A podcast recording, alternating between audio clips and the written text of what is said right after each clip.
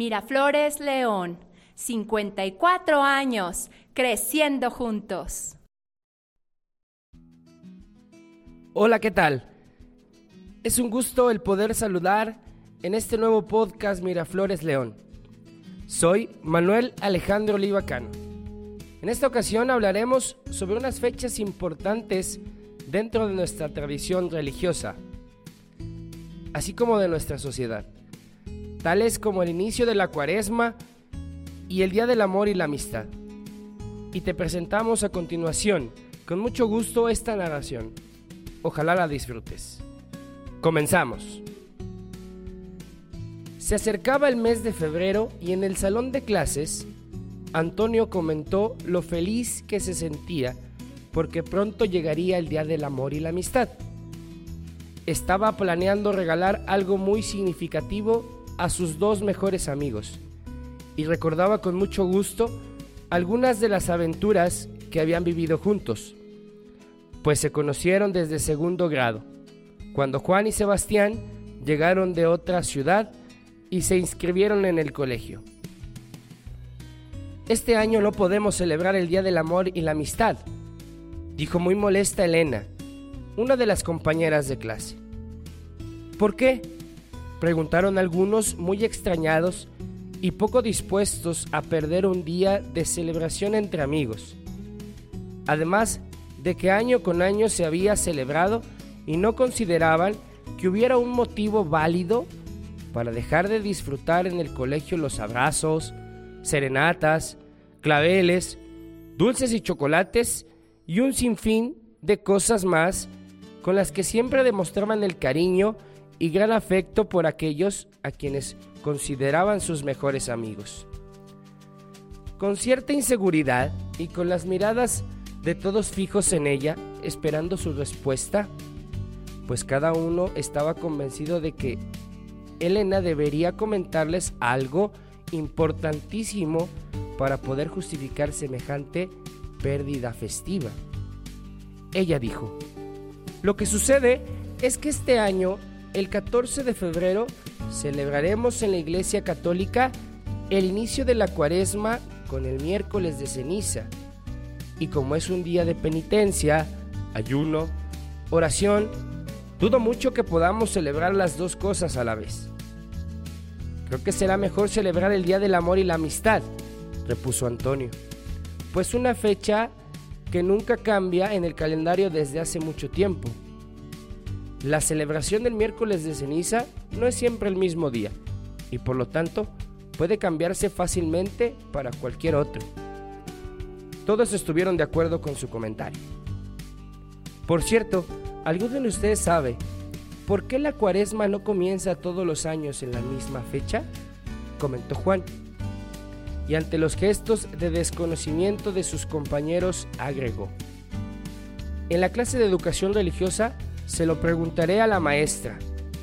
Ella sí que podrá contestar. Al día siguiente comenzaba la clase. Juan preguntó su duda a la profesora Magdalena y ella accedió a contestar esa y otras preguntas que en el grupo tuvieran a cambio de que guardaran silencio, esperaran respetuosamente su turno y pusieran atención a las respuestas que ella daría a sus inquietudes.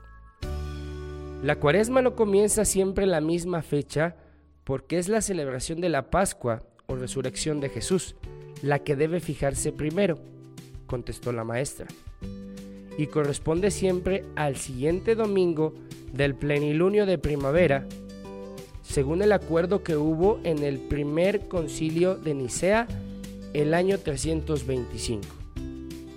Aprendimos en la clase de historia que desde hace muchos siglos Nuestros antepasados comenzaron a medir el tiempo sobre la base de sus observaciones de los astros y el calendario juliano, es decir, promulgó, que promulgó el emperador Julio César en el año 46 a.C., precisamente seguía por las fases de la luna.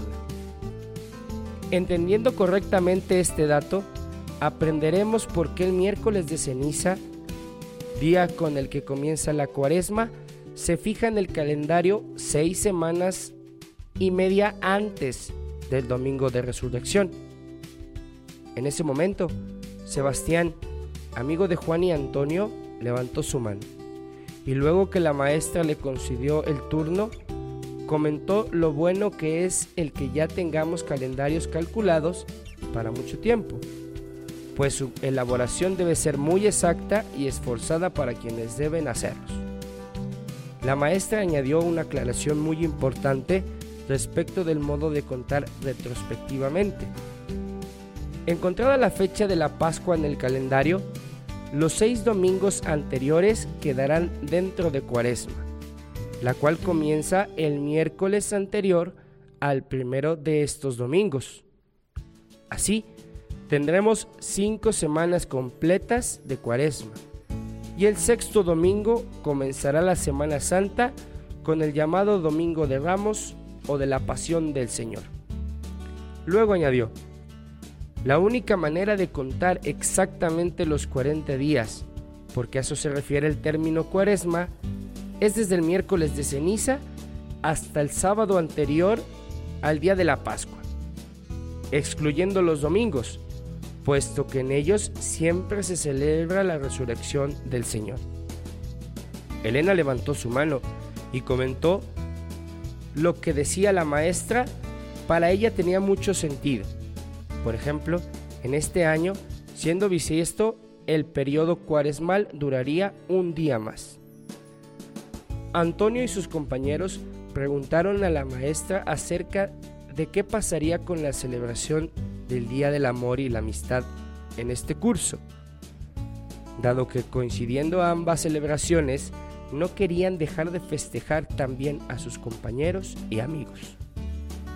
Ella los tranquilizó diciéndoles, así como la fecha religiosa del miércoles de ceniza es variable cada año, por única ocasión en muchos años, la celebración del amor y la amistad puede moverse al martes anterior. Así que pueden estar tranquilos y se esforzarán para prepararse con obsequios y detalles agradables para disfrutar mucho este esperado festejo. Luego de un par de días, la maestra de educación religiosa comentó a sus alumnos que había dedicado un poco de tiempo para investigar más acerca del miércoles de ceniza y les dijo, cuando reciban la ceniza en la frente se nos dirá la frase del libro del Génesis, capítulo 3, verso 19.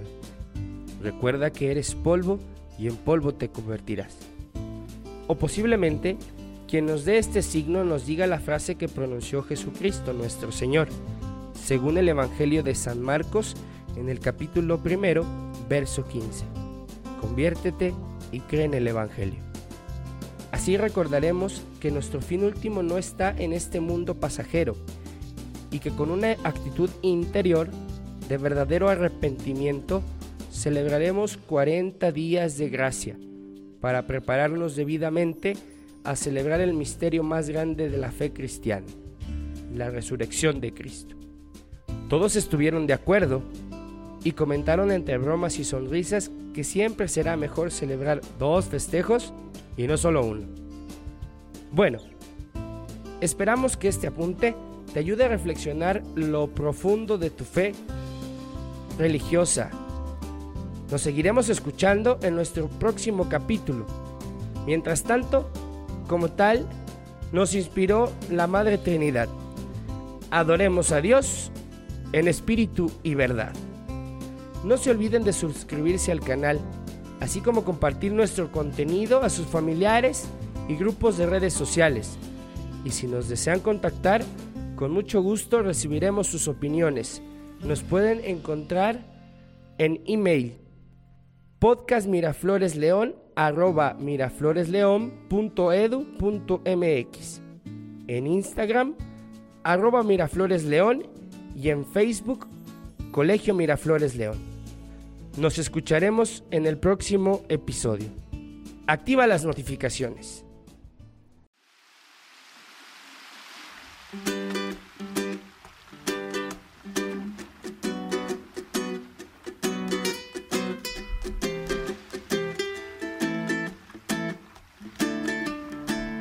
Dios te hizo también. No se equivocó. Reflejo de un trabajo bien hecho, un retrato de amor. Dios te hizo también. Contigo no descansó. Y es que aunque pasen los años, horas, meses y días, tú te pones mejor. Dios te hizo también. Contigo no escatimo. peso del mundo está en tu corazón. Cuando Dios pensó en ti, no hizo más que sonreír. Hizo un tatuaje de tu nombre en su mano. Cuando Dios pensó en ti